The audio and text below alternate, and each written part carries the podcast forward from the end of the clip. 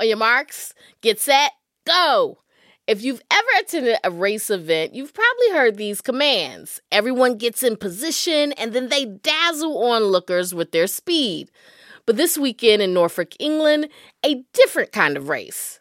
The opening words ready, steady, slow. I'm Nicholas Dickinson, uh, and I'm one of two snail masters responsible for the running of the Snail Racing World Championships. 2023 Snail Racing World Championships.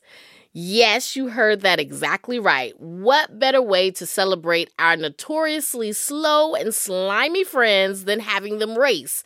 And in England, they've been doing it for a while. The first snail racing um, records that we've got date from 1970, um, and we know that the event has been held annually ever since uh, at Congham in Norfolk. The championship pits dozens of snails against each other, putting their gliding skills to the test. The slimy contestants are placed on a round table. Two circles are marked in a white tablecloth, one at the center, the starting point. And then the second circle, which is the finish line, is exactly 13 inches away from the inner circle, the start line. 13 inches from start to finish. One small step for man, one giant ooze for snail kind.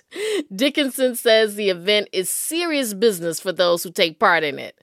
Trainers prepare months in advance, selecting the speediest gastropod they can find in their backyards, training them to achieve greatness on the big day and they um, need to look after them and entice them out of their shells with uh, lettuce and other such um, goodies and decide who they're going to um, put their um, hopes on to, to win the world championships. The championship is BYOS. That's bring your own snail.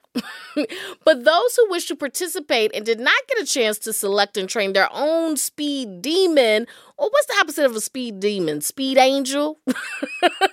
they can still get in on the action. The snail masters have them covered. Anyone's allowed to participate, um, and they can either bring their own snail or they can rent one of ours. Once the snails are set and ready to glide, it's off to the races. Trainers and fans cheer on their favorite snails just like they would in the stadium. That's where it gets exciting. Their trainers uh, all shout and uh, holler for their, their respective snails to try and encourage them across the finish line. And they could be cheering for a while. Dickinson says it can take up to six minutes for some snails to complete the race.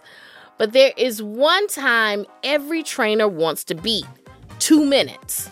That's the record set in 1995 by Archie, the fastest snail the world has ever seen. He's generally regarded as the greatest snail of all time, Archie the goat.